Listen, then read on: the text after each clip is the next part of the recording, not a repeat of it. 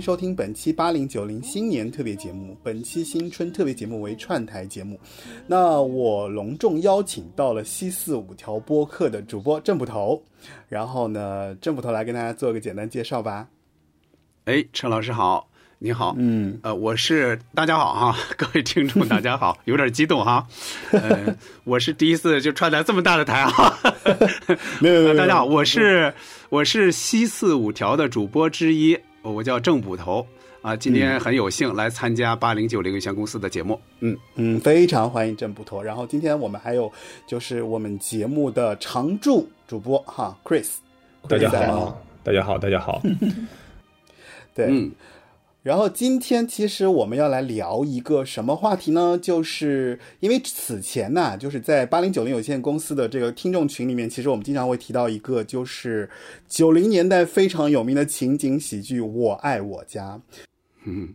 所以大家就知道我为什么会邀请西四五条的主播郑捕头了，因为他其实就是非常专业的在做《我爱我家》的这个内容的这样的一个主播。对吧？就之前您聊了很多很多的这个相关的这个东西，然后我也看到了，就是包括郑捕头，其实在 B 站上也有自己关于我爱我家的一些很多内容的这个剪辑啊。看完之后，我自己也是心潮澎湃。加上呢，其实呃，我个人觉得，其实这一期节目还有一点原因，是因为正好就是在今年这个比较特殊的这个年份里面。所谓特殊，就是我觉得大家其实，在去年的这一整年里面，其实就感受到了啊，整个对吧？就是人生当中的一些非常重要的一些 moment，在这些生命中展开，然后就会有很多情绪上的。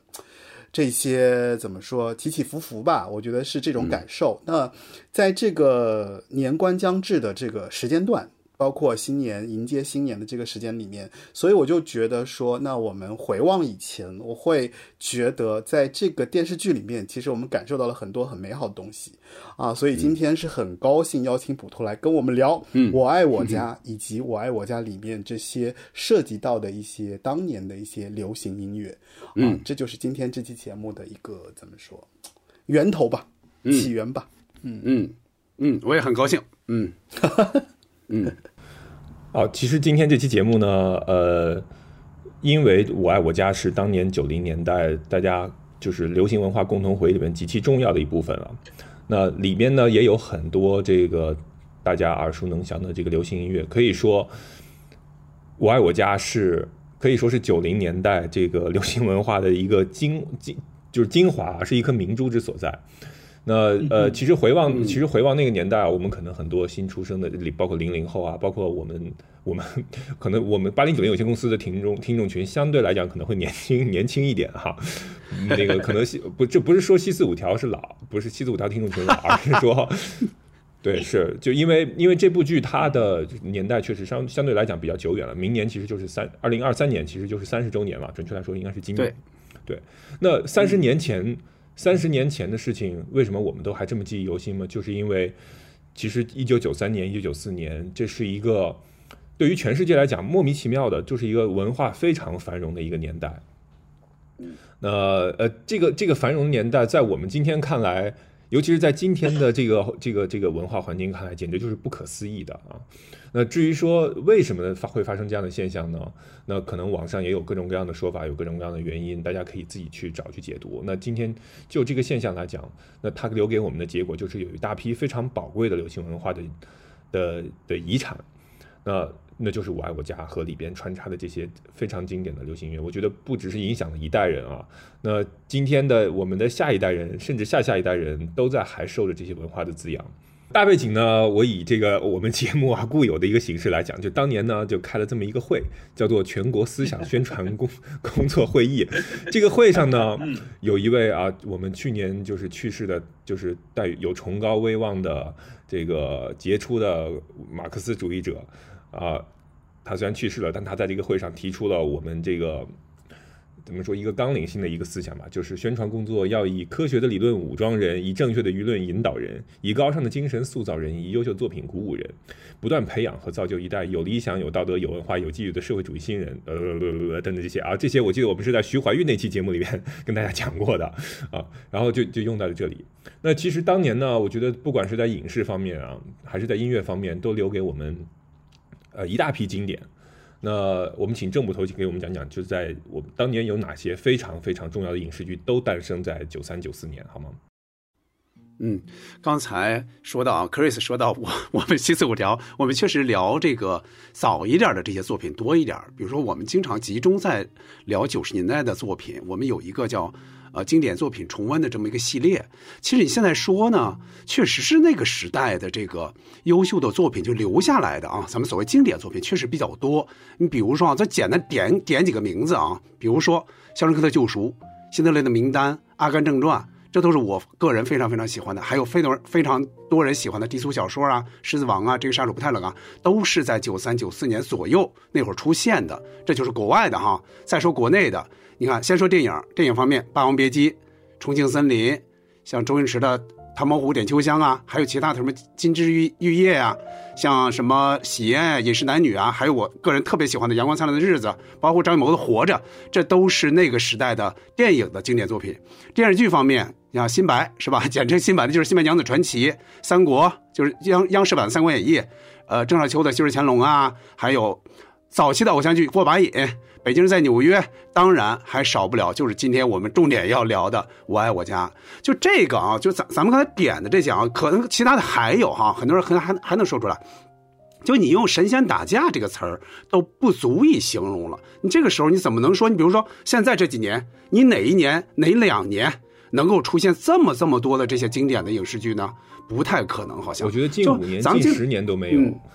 对，很难，就是对，没错，Chris 说的，就是你十年加起来，你可能都不如那两年产生的这些经典作品多，对不对啊？就一个时代的好作品，咱们经常说，很多时候他们确实是往往是集中的到来的。咱们现在回想、回望九三九四年的经典作品啊，尽管里边有一些怀旧的这样的一个滤镜的成分，我咱们不得不承认肯定是有的，但是那个两年。出现的经典的作品多，优秀的作品多，这个也是不容忽视的事实，这肯定是事实。这个和当时的 刚才 Chris 提到的整个的大环境肯定是有关系的。嗯，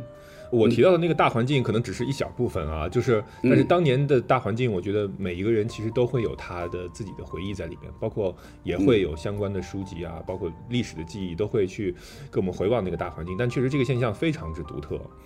嗯，然后我们可以听这个这个来车尔文给我们讲一讲，就是当年音乐方面的，当年音乐方面，九三九四年都出现了些啥神仙打架的。其实到九四年的时候，王菲已经到国内了，对不对？就王菲发展最好的时候，她可能八九年之前她还在香港，然后九零年、九一、九二年的时候，她可能还考虑过是不是要不要去哪里发展，然后后来遇到了那个窦唯，然后后来再怎样，这一步一步的走过来，包括。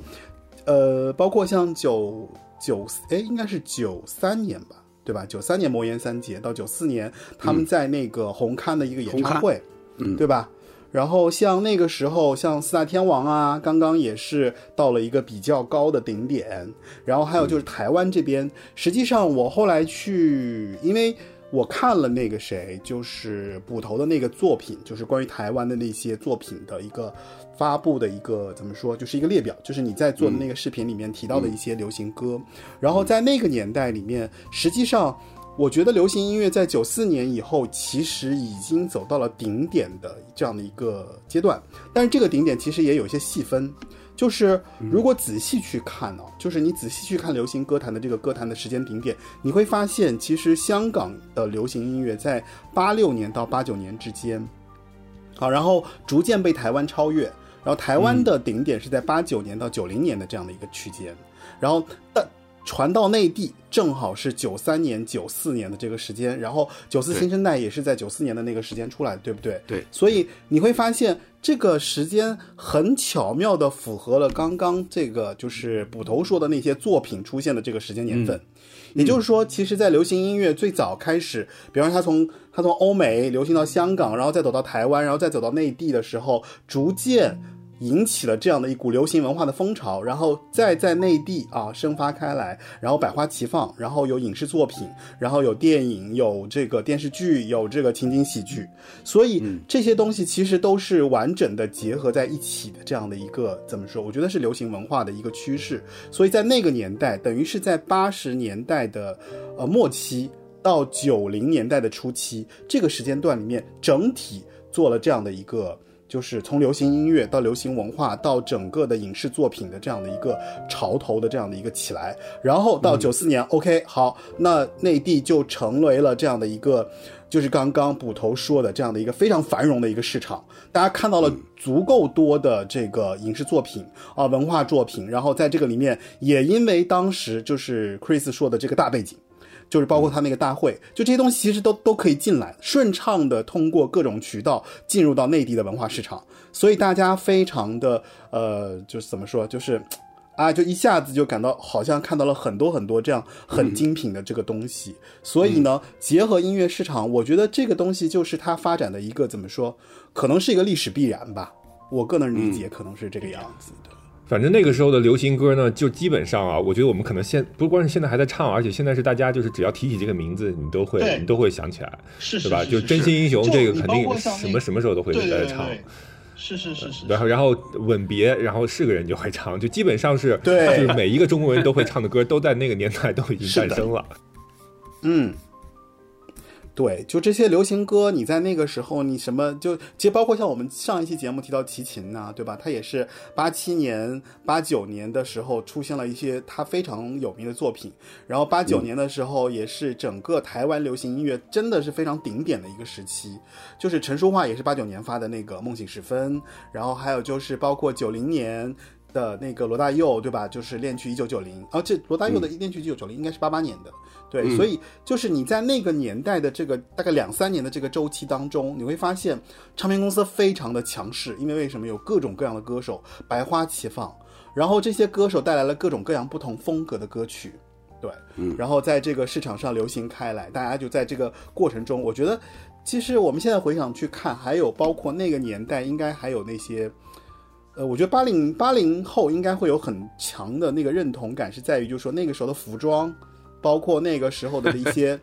对吧？就是流行的元素，你会觉得说在那个时候就都在展现开来。我觉得这个是很有意思的，所以。再去想我爱我家，你就觉得说，哎，这个精品的时间点它出现的刚刚好，恰好在这个时间点它必须得出来这样一个东西，因为它就结合了很多文化东西的一个吸取和输出，然后分泌之后，然后再在文影视的这样的一个呃平台上去输出了这样的一个作品。我觉得它真的就是一个必然的一个现象。我觉得这部电视剧它作为一个综合艺术啊，它就是各种刚才你说的各种文化的一个河流。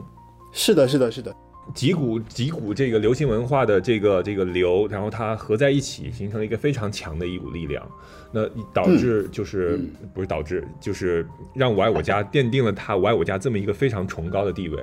那这部剧它到底怎么形容？我觉得都不为过啊！你去翻开任任何一本学院派的这个这个这个电视艺术的这这个历史书也好，还是任何就是别的杂七杂八所有人网上不各个论坛的人也好，对他的这个。对于不认识我爱我家人来说，就是就是你只要你作为一个中国人，你不看这个戏，你太可惜了。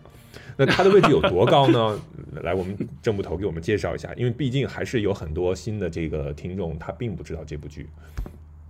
行嘞，行嘞，我是赶上了，我正好赶上了我爱我家的首播，就在那个时候，他在播的时候，我正好能看懂，我觉得这是我的一种幸运。现在我知道我爱我家其实也有很多像九零后的，甚至零零后的。甚至我的小孩儿，我女儿，她其实也会看，但是对他们来说就不是不是第一时间遇上，就这份爱可能就。不如我对他的爱问那么多啊！我简单说一点哈，我爱我家呢。你现在来说，它首先从时间上肯定是中国的第一部情景喜剧哈，到目前为止也是难以超越的，可以说是出道即巅峰的这么一个作品。将来能不能超越？其实我们是盼着它超越，但是从现在来看还是非常悲观，很悲观啊！今年刚才那个 Chris 一开始就说了，说今年是我爱我家三十周年嘛。确切的说哈，今年是他开拍三十周年，因为在九三年的时候，咱们是看不到《我爱我家》的，因 为他从七月份才开始拍，所以说今年是开拍三十周年。如果说他播出三十周年，那可能还要等到明年，就是等到呃呃叫二四年才可以，对吧？那不管怎么说吧，反正就是这两年的大概的事儿嘛。他讲的是什么啊？《我爱我家》讲的是一个北京的人家的故事。这家有谁呢？一个父亲，三个子女。呃，这个是一个大哥、二哥还有小妹这三个人哈。呃，大哥呢是一家三口，二哥和小妹这俩人都是单身。他讲的是这一大家子的故事，还有他们和邻居交往的事儿啊，和亲戚朋友交往的事儿啊，当然还有陌生人这些交往。他一共是一百二十集，现在看来就是除了一个别的一些集哈，大部分确实都很精彩。首先，这《我爱我家》它是让你笑的喜剧嘛，情景喜剧对吧？三十年过去，它的很多包袱啊。笑料啊，到现在还是不过时，因为它不是说那种外插花的一些什么东西放在那让你笑，其实它是整个剧情发展，只要你把这个事看懂了，你就能笑出来，所以这是它非常有魅力的一个地方。再一个，近三十年过去，你会发现。那个是难以回去的那种家庭成员的那种状态，人和人的关系啊，它往往是非常温暖的。就这个也是除了笑之外，让咱们感受非常多的这部分。尤其是就是年份越长，你会越珍惜这里边温暖的部分。尤其是非常奇妙的是，它的很多的情节和笑料还能跟就这二三十年来发生的新闻事件还能联系上。很多时候，包括我呀，对，很多时候包括我呀，包括一些也是喜欢我呀。我家的一些家迷，动不动就弄出一个什么台词接龙啊，或者是一些视频上的一些调整啊，就把这个事儿给新闻事件连上，它还会让人会心一笑。这个就像 Chris 说，非常非常奇妙的一个地方。呃，最后再说一下他的演员嘛，呃，他的主要演员是谁哈？宋丹丹、文星宇、杨立新、梁天、赵明明和关凌，这是主演。客串明星那就数不胜数了。那会儿已经火了的，像。王志文啊，葛优啊，李雪健呀，这是当时已经火了的。当时不火，后来火了的，像倪大红啊，像什么郭涛啊，这都当时是 当时极其没名的，就客串了一下。后来人们才发现，哦，这个是他呀！就这种人也特别特别多，因为他他的客串明星是非常非常多的。嗯，而且这个阵容真的是没有办法再复制了，就是除了春晚，这都不可能要求到这么多 这么豪华的阵容了哈。春晚我觉得都不太可能。我觉得是最顶最上面那一层演员吧。是吧？就是科班出身的，然后，而且非常有这个演，就是怎么说，就是有标准的这些演员的这个。对对，包括英达的父亲英若诚，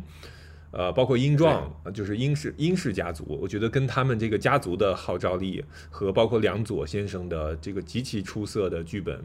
是密不可分的。那。今天有很多人啊，在回忆《我爱我家》的时候，就一直都有英达呀什么，他们经经常有各种各样的重聚活动，包括捕头也参加了很多这样的重聚活动，甚至就是非常深入的进入到了这个，就是进入到了这个剧组内部哈。嗯，那虽然说他们当年有各种各样的这种那个八卦的故事啊，啊，这是八零九零有限公司必然要聊的一部分。那比如说这个 为什么重聚活动很少有宋丹丹呢？啊，对吧？包括这个这个这个剧组里面有哪些人，他们就是内部他们就好上了呀？啊，包括还有就是当时比较正面的，可能文心宇啊，然后还有这个殷若成啊，然后梁左啊，这几位德高望重的老艺术家都已经离我们远去了。好，那说了这么多，这个关于我爱我家重这个给他奠定的这个历史地位啊，那么那接下来我们讲一讲，就是这个我家里的这个流行音乐这一部分。那这一部分呢，就是来我们请车二文老师给我们讲一讲啊。我我后来去想，就是其实我们刚刚提到的一点，这一点就是刚刚那个谁捕头也说了，就是其实这个作品在拍的时候，它其实是在九三年，对吧？他在拍的时候，他在九三年，也就是说，我后来去查了一下，就是关于这个作品里面流行歌引用的这个年份，你会发现很妙，就是他的这个作品基本上引用的歌全是在八九年左右的歌，所以你会发现，所以他的剧本大概是写在九二年，或者说九零年前后，九一年、九二年的时候，他的剧本创作就是九三年，就是九三年写的，没有、就是没有，之之前没有写过，之前没有哦，明白了，那我就知道了。就是说，其实我为什么这么说呢？就是说，他其实你会发现，就是他引用的，就是我想说的观点是在于说，他引用的这个歌，你会发现九三年、九四年的歌几乎很少。就我后来查你刚刚之前那个视频里面的那些歌里面，基本上九三年的只有《花心》，然后后来明明 明明白白我的心，就只有这两首歌是在后面的。就你发现前面所有的歌基本上都是在九零年的前面，就是他所有火的时间点的这个歌都是在九零年的前面，所以你会发现，哎，这和这个这个就很很有趣了。这个有趣的点在哪儿呢？就是因为其实我前面说了嘛，就流行歌它非常火的那个年份，就是其实你。表面上我们说好像火的那个年份是在八九年到九四年或九五年，整个这个区间是在这儿。但是实际上你会发现，为什么在他引用的过程中，好像台湾的会更多一些？你就会、呃，就这就跟我刚刚说那个细分有关，就是因为港台在八七年前，就是香港其实是在八七年之前的。因为我们的节目里面其实提到过谭张争霸，就是最火的，就是香港歌坛最火的谭咏麟和张国荣，基本上在八七年的时候，这这个他们的这个这一波潮已经过去了。对，所以所以最后就是接着他们的这一波潮起来的，就是台湾的流行音乐。所以这李宗盛他们、罗大佑啊，还有就是包括其实，在节目里面，我看你之前也说，就是我我没有全部的去怎么说分析那么细，但是我从你的总结下面，我会发现，哎，他引用童安格的歌特别多，然后你会发现童安格最火的时间段正好是在八五年到大概是九零年。哦，对，然后嗯，他所有的歌基本上你会发现，就最火的歌就是在八八年和八九年这两个时间点里。哦，语言肯定是一个很大的原因，就是因为它是台湾的这个国语，对吧？就是那个普通话会更好引用，对吧？大家可能听得更多，这也是为什么台湾流行音乐在国内的这个市场上会比香港流行音乐更好呀，对吧？这是整体的都是这样的一个情形。所以呢，我我后来就是在我爱我家的这个基础上，我就发现，哦，那其实。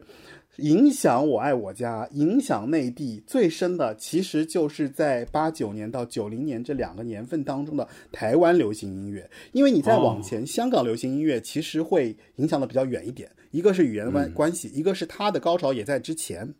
对吧？然后加上他的创作的这个剧本，就刚刚提到说，比方说九三年的这个时间点，所以他能引用的正好是在九二年之前的这个整个的这个区间，对吧？然后到了九三九四。内地其实是最火的是九三九四年，对，对所以那这么说来的话，所以它的这个引用你会发现哦，集中在了台湾流行音乐里面一些遗珠歌手或者当年一些非常有意思的歌手。我我大概也想了一下原因，这个我之前没想过。我想一下大概的原因啊，一方面，你比如说对于梁左他们来说，就是这个主要的作者是梁左嘛，这个编剧的人主要是他嘛，就对于他来说，这个人啊是一个相对比较老派的人。我估计啊，我估计他当时听歌没有像大部分年轻人听的那么新那么快，这是我的想法，因为他非常的老派，所以我觉得你比如说，呃，八九年、九零年流行了，对他来说，可能九零年、九一年或者九几年他才去听，而且听那些呃已经非常经典的那些那些老歌了。到了九三、九四年，因为是这样的，他前四十集是九三年写的，九三年拍的，后后八十集呢是九四年写，九呃九四年拍的，所以说。这两年我估计他也没怎么听内地的歌，他写他他写后八集，比如涉及到的歌词，他用的还是他脑子里存的那些稍微老一点的这些歌。嗯，我估计有这个原因。嗯，没错没错。所以你看，就是这个，就是咱俩一碰撞就出来的这个 这个东西，我觉得对对对，这样才就很明确，就是你会更 明确哦，他当时写的时候是用的什么什么样的素材，对不对？就这样很有意思。我之前就是本来我在看这些作品的时候，我想说，哎。我也是有点、有点、有点，就是想没想明白。但是后来呢，就是因为你的那个列表，所以我就把每首歌的时间点去查了一下，我就真的就查了一下，然后就发现，哎，很很精彩，就是它确实是在八九年的这个时间点上就达到了一个是引用的高潮，基本上都在八九年，然后往前往后都有。那有一些特别有名的老歌，他也会用。有一些比较新的歌，就是你刚刚说的，就在后期他就会引用一些新的歌了。对对，嗯，但总体来说就是八九年和九零年这两年，哦对，所以就还蛮有意思的。就是呃，这个也引发出了一一个我自己对于就是说一个潮流的文学作品的一个受众的一个影响，就是你在给别人传达你的这个作品，你在做一个就文化产品的时候，其实你能够更多的结合当时的流行文艺，反而会得到更多的受众。然后它其实会让大家感受到一个感受是，这东西是我当下的生活，是我实实在在的。比方说，我跟你一样，我在经历这样的岁月，我在感受这个潮流，我在感听到流行音乐，我也会为这些流行音乐而感动的时候，然后他把它写成了我情景喜剧里面的情节，所以这我觉得更大程度上吸引了更多更广广泛的，就是观众的这个热爱和。怎么说拥护吧？我觉得这个其实是有很很强的因素的，就这个太重要了。因为，呃，纵观纵观后来，我觉得其实很多东西只要引用得当，就是你如果把流行音乐或流行文化引用得当，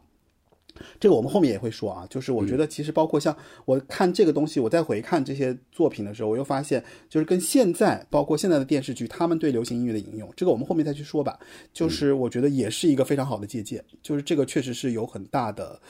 呃，就是让它更流行的一个关键条件吧。嗯，是这样子。嗯，好，呃，那呃，我们这些流行歌曲啊，它的这些元素是怎么在我爱我家里面去体现的呢？那首先当然是就是台词引用歌词了，然后呢，嗯，甚至呢，就是比如说整个这首歌的歌名儿就是某一集的这个某一集的这个名字，因为我爱我家它是有这个小标题的，每一集它有它的自己的名字。甚至还有甚者，是它的这个歌名儿跟它的剧情基本上都是能够搭得起来的。那，对，是的。那我们也会举例了，比如说，如果说，比如说，呃，而且当时他还提到刚才当时流行的一些影视明星啊，什么这些大概都是什么？比如说这个啊，大家最耳熟能详的就是和平去走穴的时候啊，说阿敏、阿宇、阿英、阿东、阿欢、阿庆，对我都熟啊，是吧？和平就是自己在标榜他跟这些当时很红的明星。那啊什么啊什么什么，他们都是一个 level 的这个明星，对吧？那这些这些人说的是谁呢？啊，我们之后会会聊到阿明、阿玉、阿英、阿东、阿庆，然后包括还有圆圆死心塌地追求的这个阿荣。那大家都知道这个就是张国荣啊。那张国荣跟我家背后啊还有很多千丝万缕的联系啊，也是因为英达。虽然说这个阿荣的歌没有出现在这个。呃，我爱我家里边，但是他这个人的这个影子，就是浓浓在在我爱我家里面，就是非常浓墨重彩的一笔。好，那我们那个，我们进入到这个具体的剧集里面啊，我们来看看这个故事当中他是怎么融入到这个的哈。对，这个是我觉得今天这个节目就是最核心的这个内容，因为我爱我家它就像《红楼梦》一样，它已经有有现在有红学，然后我爱我家已经有家学了，有一大批的这个 我爱我家全球影迷会的成员在。真的是从细枝末节地方去考据，这里边都出现了什么什么什么什么，就是从细节里面看到了很多的魔鬼啊。呃，对，捕头那个，其实我们中中间有很多内容都是捕头之前从这个台词里面真的是一点一点扒出来的，可见他真的是就是爱的实在是太深啊。那这个这个音乐流行音乐梗集中最多的一集，我们拿代表性的来说一下啊，就是既然曾经爱过这一集，这集讲了一个什么故事呢？捕头，嗯。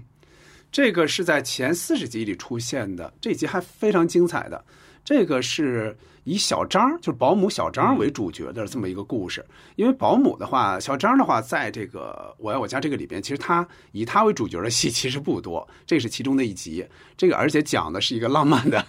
又是比较苦涩的这么一个恋爱的故事。他跟那个炸油条的 那个刘建军，就是这个郭冬临演的这一人，哎，对，跟他恋爱了。结果开始山山盟海誓的，后来才发现这个人是一个有妇之夫，嗯，是陈瑾老师演的那个他的 他的媳妇儿，山东媳妇儿找上门来，最后呢两个人和解了，那就相当于小张又失恋了，就整个是这么一个故事。嗯嗯，那其实呃呃，听上去啊，好像还是一个就是现代就是比较狗血的一个家庭剧啊，就是我被小三了如何如何。但是你反过头来以一个保姆的这个视角啊，然后跟这个炸油条的这一段恋情啊，就是他的这个他这个用现在政治不太正确的话说，就是他阶级反差性很大。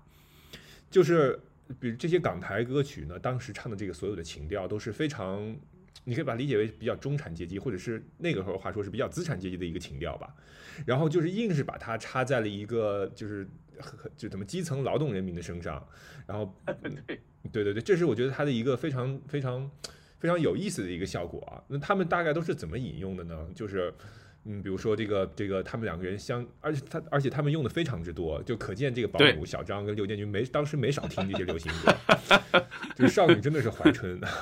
像比如说一开始第一句啊，我们用第一句就是小张对他说说，我已是不在乎掩藏真心，然后这就是其实就是你你其实你不懂我的心，童安格的那个歌词里的。然后什么，然后小刘说，哎呀，我就想抓起你的手，你这就跟我走，这就是崔健演唱的《一无所有》里面的那句那句词儿。然后小张紧接着又说：“哎，谁知道你明天依然爱我呀？”然后这又是童安格的那个“明天你是否依然爱我？”然后呢，小刘又说：“连我都不相信了，我都已经准备好了，我想用真情换此生了。”这个就是《潇洒走一回》里面的那个“你用真情换此生”，就是一句一梗，一句一梗。这两个人好像就是在用，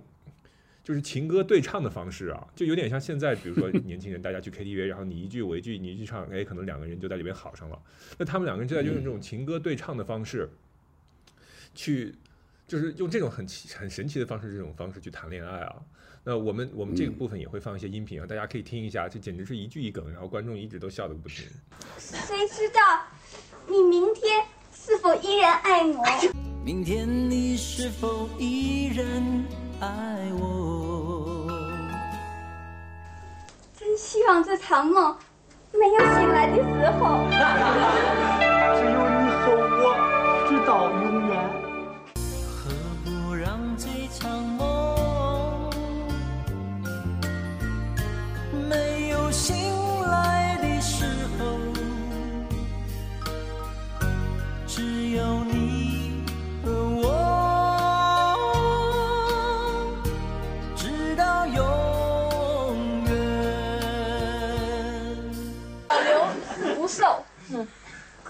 忘不了他的爱，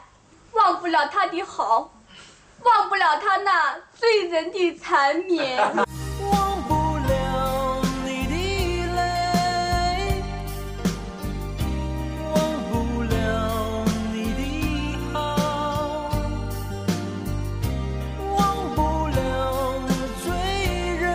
的缠绵。但是当然，后来小张他就为情所困了嘛，然后就会有这个。家里人如何去劝他呀？什么这一部分？早知道伤心总是难免的，我又何苦一往情深？就算你感到万分沮丧，可也别开始怀疑人生啊！你说你感到万分沮丧，甚至开始怀疑人生。早知道伤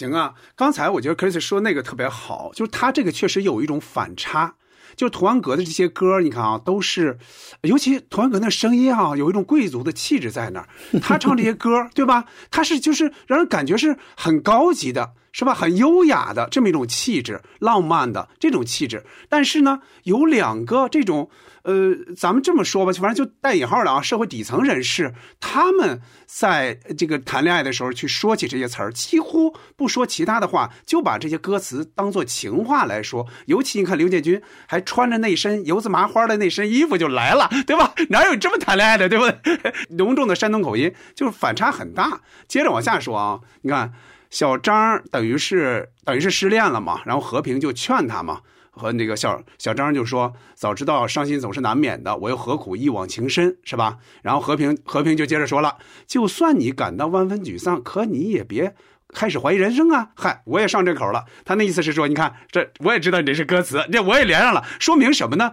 说明这些歌啊，在当时确实太过于深入人心了，对吧？就这不就陈淑桦的那个《梦醒时分》嘛，对吧？正好几乎，你看啊，前面咱们提到的词儿。很多是改了一下。这两句啊，几乎是原词不动的放在这儿，但你又觉得很合适，对吧？啊，接着接着那就小小张他接到了刘建军的信，其实也不是，其实是刘建军的媳妇儿写的，或者说是刘建军写的，然后他知道了，他就呃这个代替他来了，穿着他那个衣服啊，然后到那之后，小张就喊刘建军，你这匹来自北方的色狼。这这是改了的，对不对？这原本是齐秦那个来自北北方的狼嘛，他给改了，改成色狼了，对吧？啊，接着小张人说：“你的后脑勺默默告诉我，爱情已经到了尽头。我知道，爱过就不要说抱歉，毕竟我们走过这一回，对吧？”这个也是当时非常非常火的。我还我还记得，我最早听到林忆莲这首歌的时候，我当时那种状态，我都能想起来。这个歌词儿是几乎这也没有改动，对吧？直接就这样说出来了啊！爱上不回家的人嘛。然后小张就又说。说君啊君，我知道你的心里是我，我才是你的唯一，这是命运的捉弄。他比我先到，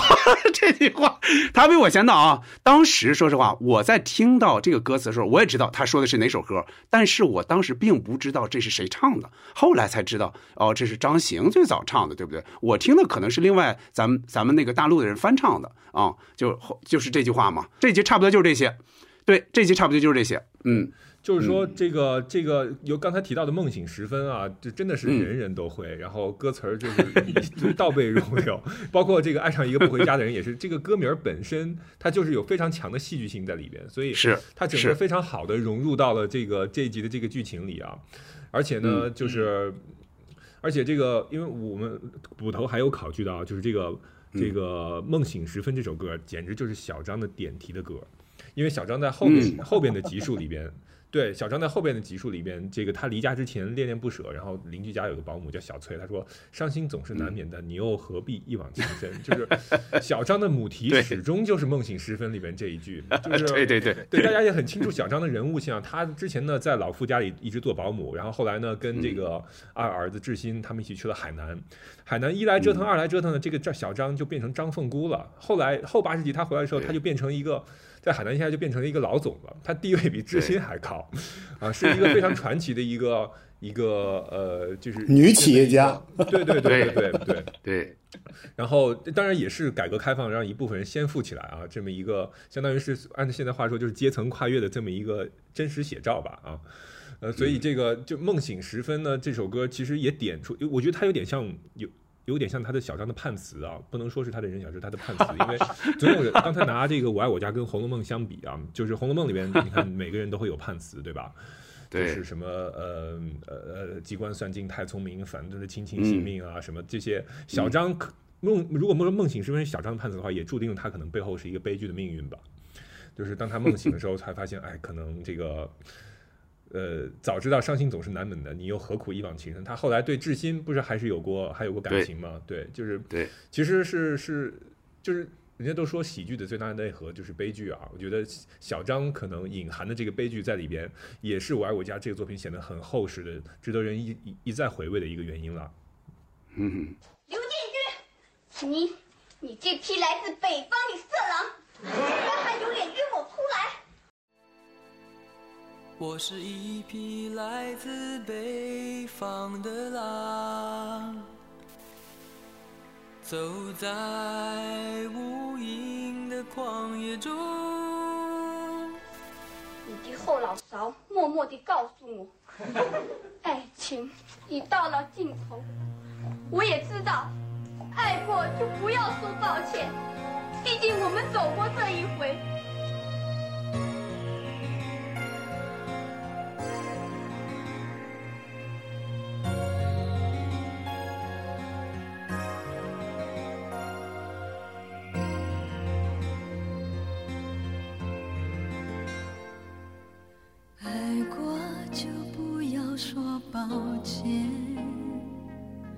毕竟我们走过这一回。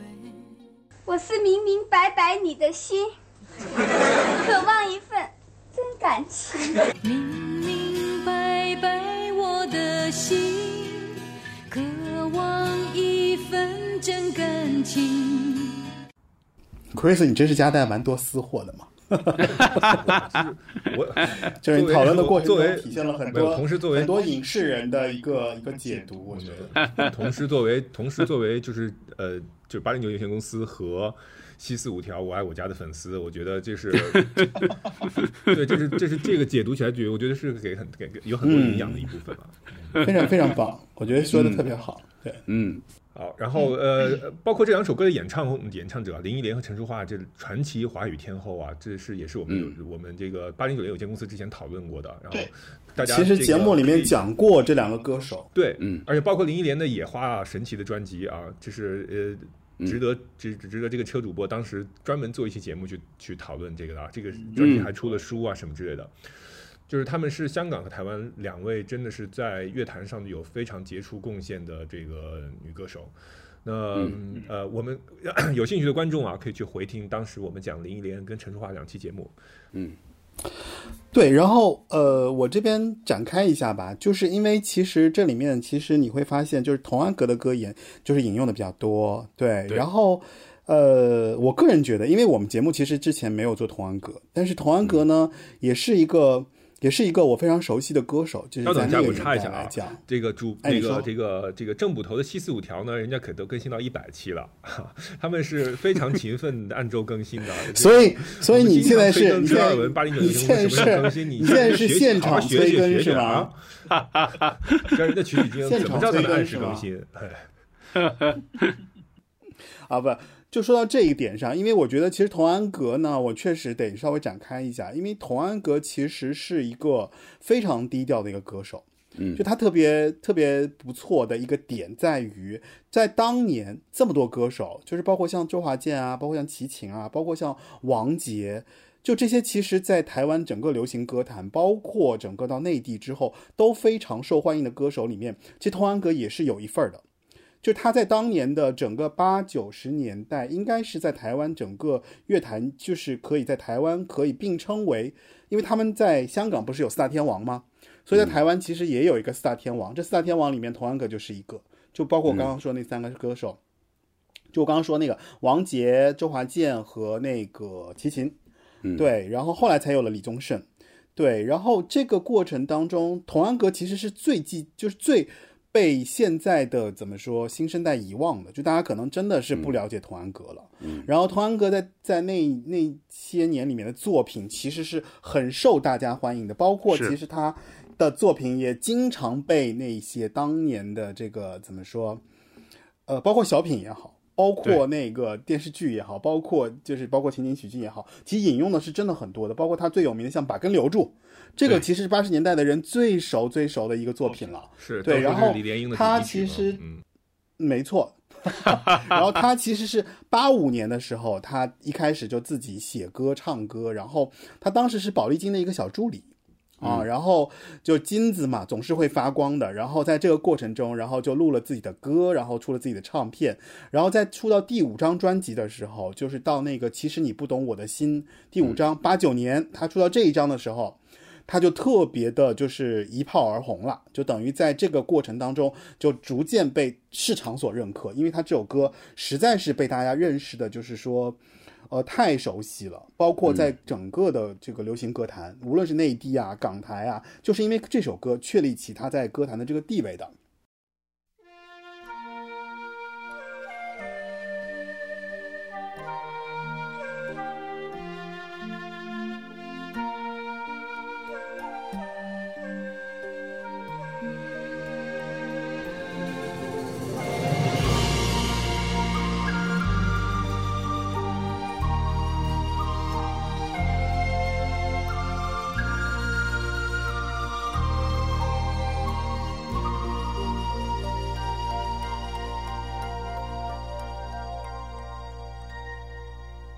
你说我像云，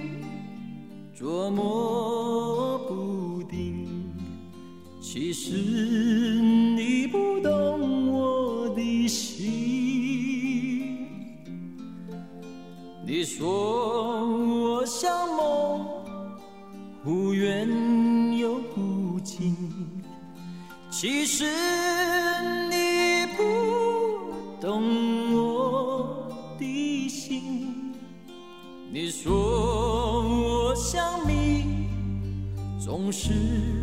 看不清。其实我永不在乎掩藏真心。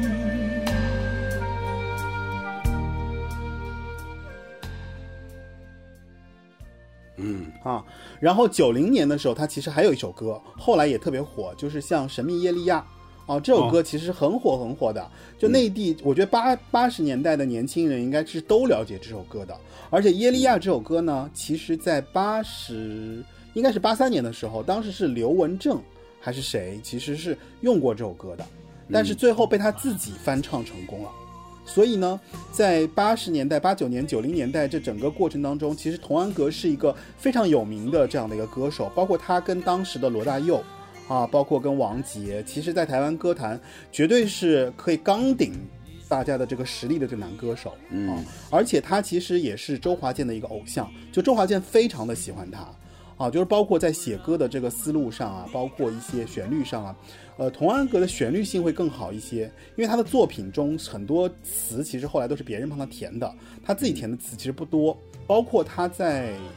他后来好像到零三年吧出道《青春手卷》的时候，其实他就隐退了，因为他隐退的也也特别早，就等于在九零年代的整个这十年之间，他基本上把歌唱完之后，然后就隐退了，然后去加拿大了啊，然后。呃，他为什么会也蛮妙的？因为家庭啊，因为他的他的妻子的原因嘛，就是他其实是不想在歌坛上，然后他结了婚之后，然后他就就隐退了，因为他本身也是一个，一般都是可能比较低调啊，女歌手啊什么的，嫁入豪门之后，可能就不让他出来演了，不让他出来唱了。所以这也符合，就是刚刚那个谁说，就是捕头说过，他其实你会发现，他其实是一个气质特别的，呃，儒雅，然后特别高贵的一个像王子形象的一个角色男歌手。也就是说，我个人理解，就是他其实是一个相对来说阶层比较高级的一个人。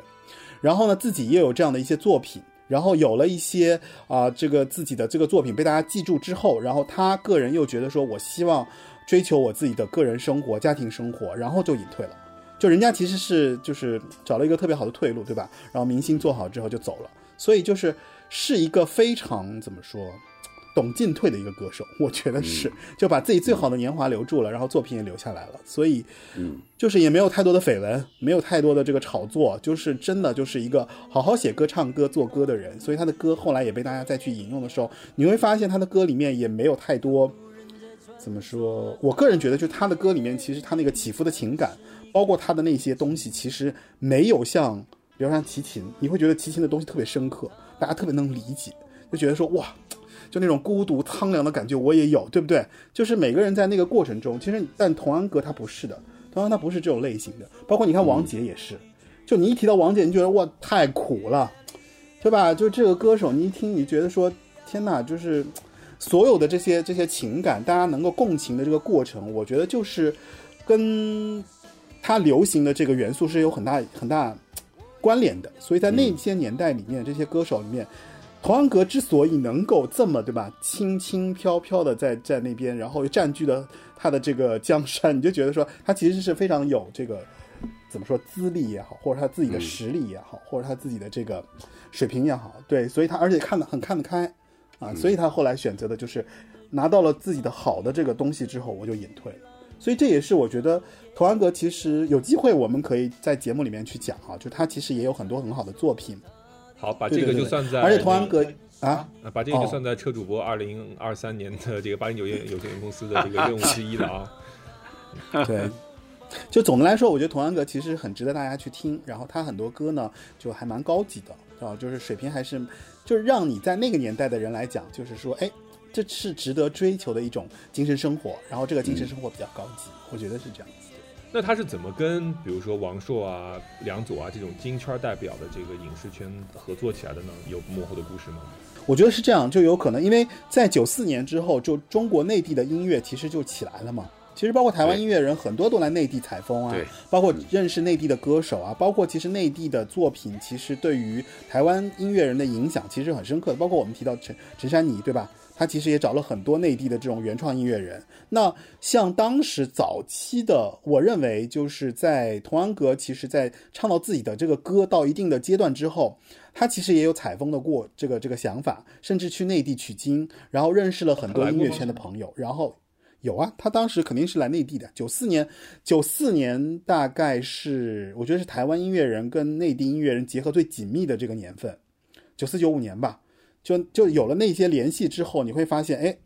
其实大家在音乐上的理念，我觉得很容易找到一个共通的一个点，就是你你终究会遇到。对不对？我我可以这么就这个可能这个说法可能比较虚啊，因为没有实际的，当然我也没有去做这样的一个功课的一个才就是怎么说去找到那个资料。我个人觉得就是说你在那个年代，就是说文人和文人他肯定是惺惺相惜的嘛，他肯定对你这个作品或者对我的这个东西我有理解之后，我觉得哎，他可能是会理解我的，所以有了一些联系，然后在那个年代，然后找了这样的一个怎么说桥梁桥梁性的一个对话，然后就有了这样的一些。深入的作品，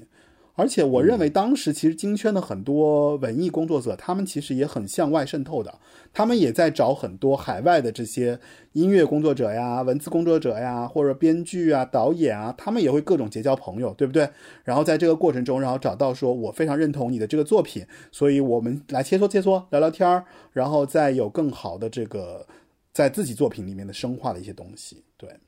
嗯。呃，我插一句啊，我插一句，就我爱我家里边，不仅是说到童安格的歌词，其实是还提到他这个人，是哪一集呢？是志新曾经说过一次，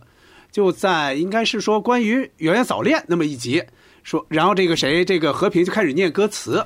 他念的是，其实你不懂我的心。人说小孩你有什么心呢？然后志新就说：“哎，你别说是圆圆写的，这是童安格写的啊。回头人童安格给你打官司，他有这么一句话啊。由这个还能想起来一个什么事儿哈？在九二九三年左右，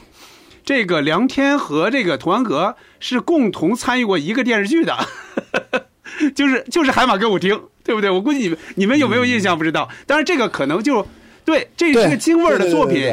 对，但是他肯定不如我爱我家火嘛。你看现在说他的人很少，但是这个里边，童安格他不仅是出演了，而且还创作了创作了。哎，那个主题歌就是《游戏人人间》这个歌，可能很多很多人会记得一点。嗯嗯嗯，这后面还一首呢，这叫“其实你不懂我的心”。你说你那点孩子，你有什么心？我说我说，哎，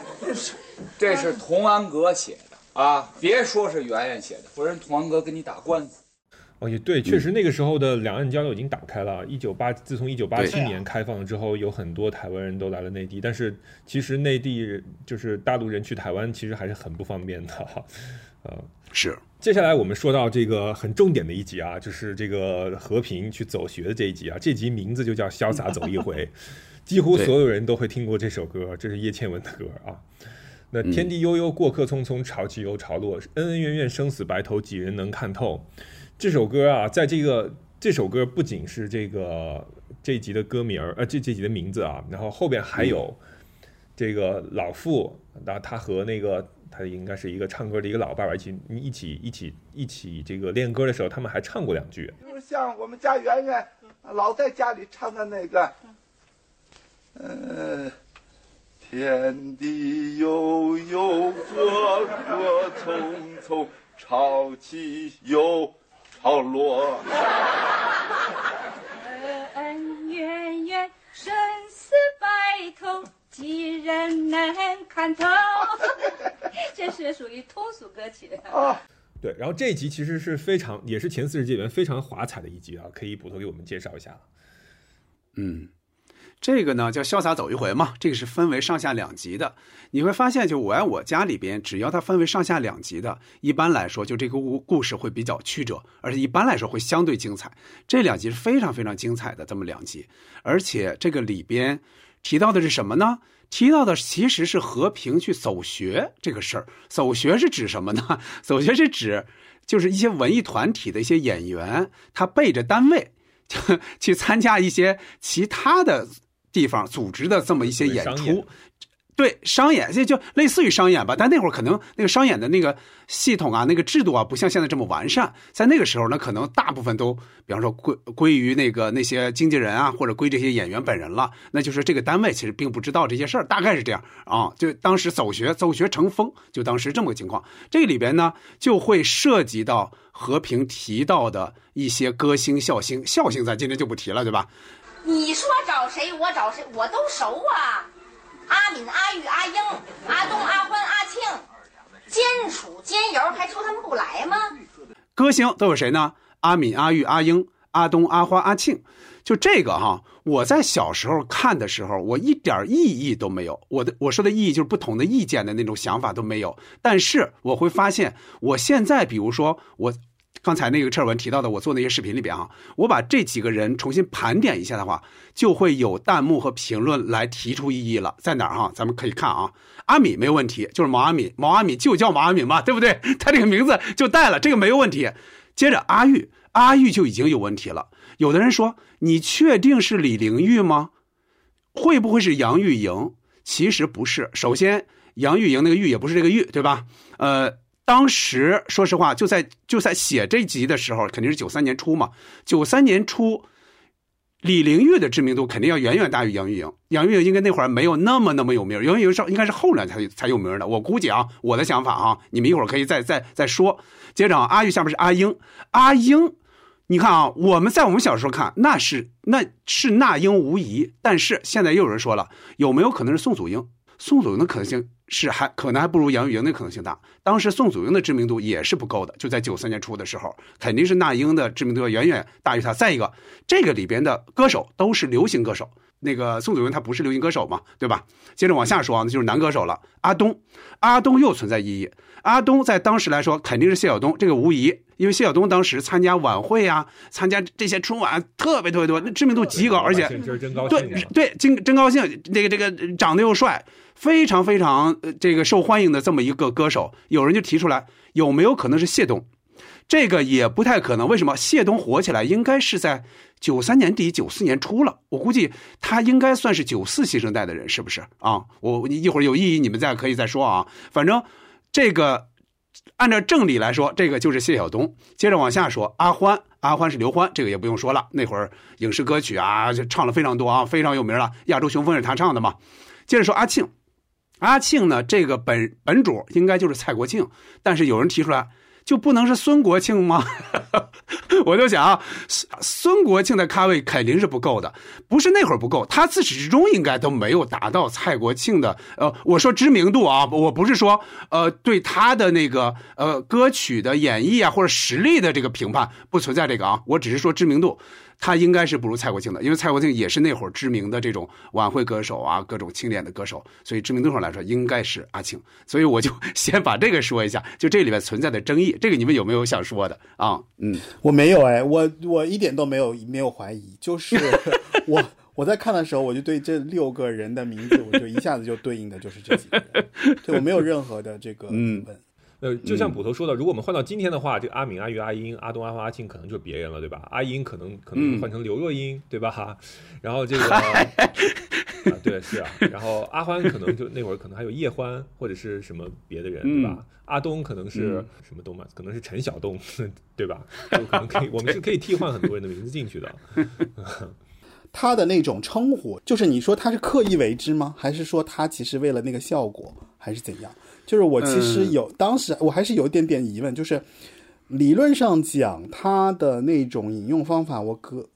怎么说呢？就是我心里面会有一点点感觉，他有点不尊重的那个歌手。但是呢，我又觉得他可能是为了效果。如果为了效果呢，倒是也可以理解。但是，嗯，对，就是我会这个我会稍稍有有一个小疑问。嗯，呃，刚才车尔文提到的这个哈。他是这样，我我个人想啊，我也没有征求过这个英达老师或者谁的意见哈。我的想法是，我觉得你刚才说那个是有有一点是对的。我觉得他应该是为了效果，就这样的话排下来，他比说什么刘欢、毛阿敏、那英，他比这样肯定是有效果的。他这样能形成喜剧效果。再有一点，我在想，他有没有可能是这样可以稍微规避一点什么？稍微规避一点什么，这样的话，我没有指名道姓说你啊，对不对？我没有指名道姓，因为这里边有调侃的成分在，我觉得是不是也有这样的一个小考虑？但我觉得最主要的就是为了效果，就是为了效果。而且我估计啊，后者的原因不会太大，因为我估计像英达老师跟他们应该也都基本上熟，而且这里边也没有损他们到什么程度，对对，所以我估计就是为了效果，最主要就是为效果，嗯。对，因为我觉得可能他们都是朋友，就那个时候，比方说文艺青年，或者说一些演员啊、歌手啊，可能在文艺圈可能大家都互相熟，对吧？对，说起来可能也都是这么称呼的。没错，是这样。一个呢是呃和平这么说呢，只叫他们这个名字呢，显得自己跟他们特别亲近、特别熟，是和平这个人物自己在攀高枝儿。说白了就是、嗯啊，我也是演艺圈的一个什么呢？这些大腕儿都是我朋友，甚至我比他们还嗨智了呢。这是把这帮歌星笑星全淤了，对吧？嗯，然后呢，另外一方面呢，就是当时因为就是大家都很哈港台嘛，然后包括就是追香港明星啊什么，所以南方的这个称呼呢，就会就会潜移默化的受到这个、哦这个这么影响。比如说那会儿也叫什么什么仔，对吧？我们叫华仔、伟仔，那个时候很多人也叫什么什么仔，然后包括啊什么什么什么，这个属于就是南方的称呼。哦，对，所以就是港台文化的强势的这个也影响了北方的，对，影响了北方人说话了。嗯，嗯要不你说和平这种一胡同串子口音，对吧？北京南城的口音，他为什么非要 other other 这么说呢？对吧？就是京韵大鼓嘛。他很显然，他就是进了这个演艺圈，唱了两天大鼓，不知道自己是谁的，他人就膨胀了，他就飘了 啊。嗯，啊，然后刚才郑捕头说到的这个走学现象啊，就是说，可能我们现在大家都已经习惯这个社会主义市场经济体制了，就是所有的艺人呢，他可能会签一个公司，但他们都按照这个市场的方式去演出，去挣这笔演出费。但当时在没有放开这个就是市场经济的体制情况下，那每个人都是包括和平他们都是有一个单位的，但是呢，因为对那个时候文艺体文艺团体的这个效益啊很差，他们的演出呢经常是。比如说是是组织的啊，或者是什么的，就不是一个市场化的演出，所以很多人是挣不到钱的。那他们就会就是出去走学去挣钱。那如果我们把它引申到一个比较广义的这个范围来看呢，其实就是一种所谓双轨制，就是当时呢，呃，我们国家当时是逐渐的要把我们就是往市场经济体制去改革。那当然，计划经济的这部分还存在了，但是计划经济体制内的人挣不到钱，但是所以就搞出了一个双轨制，就是逐渐的一步一步去放开，让大家在市场的情况下去挣钱。那所以当时就会有。呃，当时的一些很多电视剧都在体现这件事情啊，比如说《我爱我家》里面包括有下海，对吧？包括治国也出去做生意。那别的戏我记得是《一地鸡毛》里面嘛，陈道明他就是下了班在单位之后出去市场上去卖鱼。嗯，对，就是但是挣挣到的钱比他就是一个月在单位内的工资还要高，这个都是当时一个非常怎么说呢，转型期吧，一个重要的一个文化现象。那包括说，呃。包括说，就是往市场经济的体制改革的过程中，还出现了很多的阵痛，对吧？但是，呃，就是我们国家迟早是要走到这一步的嘛。然后，包括确立市场经济体制，也是，呃，去年我们去世的那一位，就是具有崇高威望的领导人，他的一个一大功绩之所在啊。就是说，如果没有我，如果我们没有过渡到市场经济体制的话，可能我们现在的生活就完全不是现在这个样子。那，嗯。走学现象就是一个所谓在文化产业里边的一个往市场经济体制过渡过程当中的这么一个独特的现象吧。那当然了，很多人会认为你背着单位出去挣钱啊，这样在某些传统观念里面就是非常不好的一件事情。虽然说，包括你看老傅也认为说这个事情，其实老傅是在这个在这一集里面的态度啊，我觉得是很相对来讲还是比较中性的。他就是很支，其实还是比较支持这个和平的工作的。对吧？和平也说呢，就是都是为广大工农兵服务嘛，既丰富了首都的，就是也丰富了这个叫什么首都的文化市场，也给咱们家增加了收入啊。所以其实整个这个剧集是用一种还是比较积极的态度来看待这件事情的。虽然说后来和平他自己当噱头赔了钱啊，然后还跟大家吹嘘说什么什么嗨制了啊，对，就是 但是最后我觉得就是大家还是用一种怎么说呢，相对比较中性的态度去面对他们。就是在改革大潮当中的这一点小风浪吧。然后，其实这集里边我印象最深刻的，除了刚才说的这几位流行歌坛的这个这个领军人物啊，还有就是，其实当时和平走学现象，包括去东北走学啊什么之类的，也说明当时我们从一个侧面讲出了我们当时就是群众的文化生活。不知道大家对那个时候大家去看演出啊什么这些事情有没有有怎样的回忆呢？我说说，是这样的哈，刚才这个，我觉得克里斯说的很对，他大概当时是这么一个情况。你就比如说，你看，一个是这种这文艺团体里边，一个是像像什么歌舞团呀、啊、之类的这些东方啊什么这些，还有你像和平所在的，它是曲艺团。你看那会儿啊，那会儿其实曲艺已经很不景气了。哎，就这种情况下啊，专业了，对，也也不算专业，就已经很不景气了。这相声啊什么的，其实已经开始往下走了。而且那会儿肯定相对来说，人们肯定是更愿意听歌嘛，更愿意听这些流行歌手，这些火起来的这些歌手，听他们去现场演唱嘛。所以当时你要说从体制内的话，那肯定是他们的这种体制也好，安排也好，是没法去满足那些市场需求的。其实市场是很大的，很多人是需要看见这些人的。你就说一个县一个县的演，你你想你得演多少两两千多个县，对不对啊？那那就是当时的话，肯定是有这样的一个反差，有反差。就这边可能体制上不让你演，但是市场上又需要。那这种情况下，他们就只能偷着去走学了。你现在来说哈，我能想起来的啊，我我想起来歌手歌手的事反而不多，我能想起来的反而是一些像相声演员啊，还有一些像那些影星。当时是非常非常火，像八十年代，其实从八十年代就已经开始了。像马季和姜昆他们最火的时候，那就是到那之后就整个被困了，就被困住了。人们到到什么程度？就是周围的人全往那儿去拥，连那个电影院的那个玻璃都要去挤破，就可见那个市场有多大。当时，王志文和江山他们九四年、九三年、九四年那会儿去演完了《过把瘾》，就当时非常非常火。他们去各个地方，也就是。他们也要去走学，他们就唱唱《糊涂的爱》就行了，就那他们正门已经出不去了，从后门也出不去，最后不得不跳窗户走。当时就到这种程度，就可见你说这好还是不好呢？对于演员来说，可能一说也是啊，挣的盆满钵满哈。但是说实话，那会儿真是不完善，真的不完善。像这种情况下，这个对演员其实真是有各种的隐忧在里边的。可能没有出事真要出了事那这种事儿其实是。谁都不愿意去面对的事儿，这观众是太热情了，这是控制不住的。他不像现在，你演出市场完善了，对吧？我控制这些人，多少人就是多少人，这几千人来了，那就不会有其他人再拥进来，那这个就不一样了。这是个完整个完善的这么一个过程啊。事儿文再说一说，嗯，我我那个时候其实对于这个演出形式我是没有特别大的感受的，因为我当时只知道就是流行歌手可能要走穴去唱歌，就是他。就因为那个时候我太小了嘛，就是我觉得他的那种走穴，我大概是知道，我是后来是知道的。就比方说长大了之后，你就知道哦，歌手要去做各种各样的宣发。比方说我到一个地方，对吧？我刚才歌手就很明显，就是包括像我们上一期节目，就是小虎队，我们说到，就歌手来到内地，他可能要参加央视的某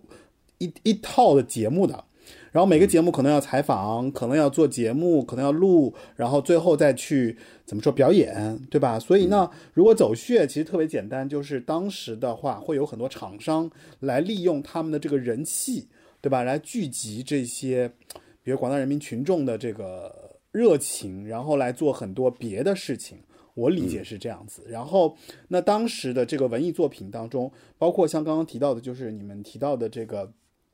比较下行的这种曲艺呀、相声啊，其实慢慢的后来就被流行歌曲的流行歌手给取代了，对吧？是。就是后来其实走穴的很大的一个原因，你就会发现，就是说哦，那某个品牌它可能要做一个年会，然后请个歌手，包括像后来我听说不是很有趣嘛？就是像那个谁，李宇春走穴，就靠走穴挣了很多很多的钱，就是他们其实像这些。后来起来的这些选秀歌手，其实走穴是他们很大的一部分收入来源，因为对于出唱片也好，或者说去呃电视台演出也好，其实和他的这个收入相比而言，走穴的这个收入还是相对比较高的。所以走穴其实是一个特别普遍的一个演出形式，而且被后来的这个流行音乐歌手就是怎么说，呃。用的炉火纯青吧，我觉得就是可能后来在大家都会用这个方式去请歌手，对，大概就是，反正你就知道明码标价请歌手嘛，对吧？所以就是走穴的这个事儿，只不过在那个时候，啊，对，三下乡什么的，你会我，没错，我当时我就觉得说，我还看过那些视频，我就觉得说，哇，平时这么喜欢那个歌手，还去到能去到这种乡县做这种歌做这种演出呢？然后，但是后来其实你了解一下，你会发现，哦，其实钱还真不少呢。对吧？嗯，然后他他有了这样的一个大面积的，而且中国这个地，中国这个，呃，中华大地，对吧？幅员辽阔，这么多地，你就一个省，你要多少个县可以走啊？对吧？你这个这个全全国一撒网，我觉得走穴这个事儿确实是挺挣钱的。我我插一句啊，我插一句，我请我请教你们两位哈，就是刚才提到的这像李宇春也好，还有萧亚轩也好，他们这种情况算不算走穴？就是说，我说的走学啊，就是八九十年代那个走学，它指的是，就是你的，就是管你的人是不知道的。但是你们说这个情况，这个公司是知道的吧？应该是你们这个算堂会吧？更多是，我觉得这个可能跟走学不是一回事儿。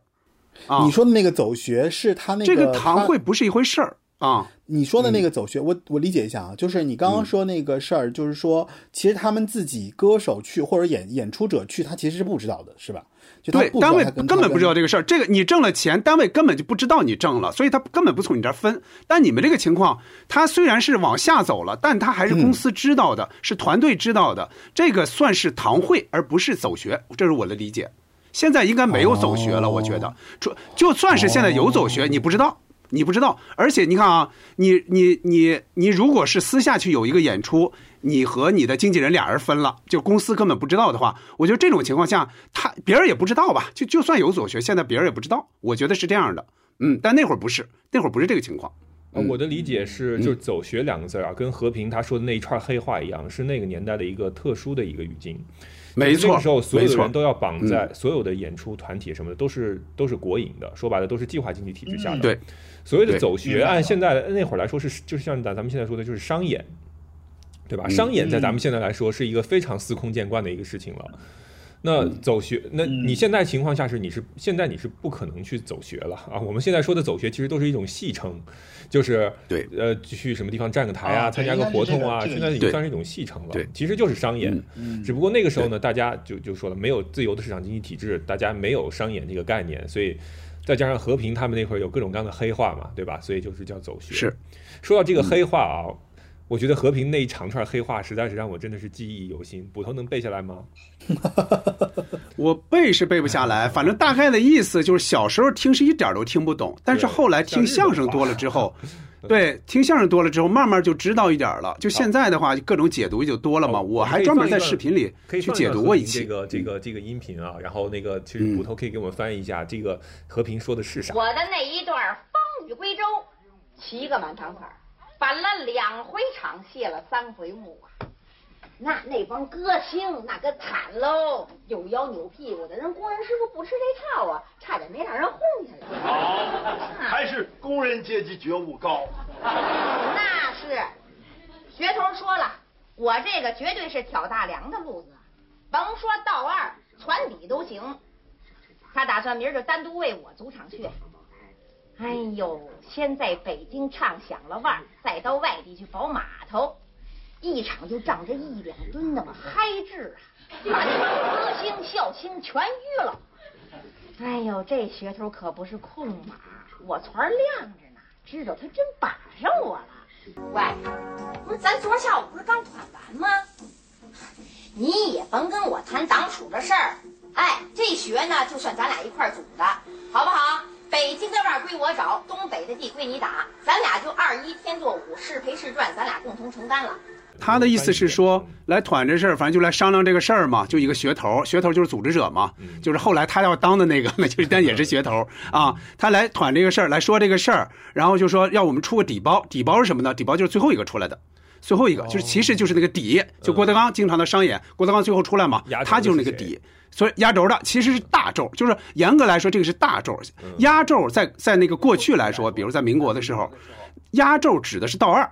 道二就是最后一个是大咒，然后压咒是压住这个呃大咒的人，就是他是道二出来的。现在呢，一般来说压咒了，就是说说白了，就说压咒就是最后一个了。其实并不是啊，我估计歌星里边也会涉及这个问题啊。甭说道二，然后传底都行。你看这里边不是说到道二和传底了吗？里边还说什么单档处？单档处指的是什么？单档处指的应该是，呃，就说你自己拿钱，你不用不用跟别人分，好像是这个意思，就更厉害了啊。嗯嗯嗯，然后回头后来还有什么那个呃，把那帮歌星笑星全淤了，什么全淤了就是全超过去，全淤了，把歌星笑星全淤了，就是全全盖过去。对对对，艳压全群群芳，就这意思。然后什么什么嗨制了，就是就 是啊，因为和平当时很火嘛，就是他说自己那个七个满堂彩儿，反了两回场，戏了三回幕。嗯，对，这个就好听懂了，这个就好听懂了。嗯。哎，真是演艺圈啊！我因为我们前面八零九零有限公司以前的节目也介绍过演艺圈这个浮华的人生给人带来的很多的这个影响啊，包括比如说许 许怀玉啊什么这些人，就是在一个巨大的名利面前失去了失去了本就是自己的本性吧，然后就走上了一条歧路，然后过得还不如普通人，然后 对，就和平也说自己，哎，我怎么能是普通人、平凡人、一般人呢？对吧？然后就是。这很明显的，这是一个演艺圈啊，一个膨胀的人的一个缩影吧。所以这一集就是不光是讲当年的文化现象，讲的这个人生的一些感悟啊，我觉得也怎么说呢，就是有非常深刻的这个意义啊，尤其是在尤其是在我们今天有各种偶像塌房啦，什么没交税啊，回去你看人家和平最后反省的多深刻，对不对？我觉得，我觉得大家其实有有觉得这个东西感兴趣，是可以翻过来去看一下。对，对绝对是值得一看的。嗯，好，这是潇洒走一回这一集啊。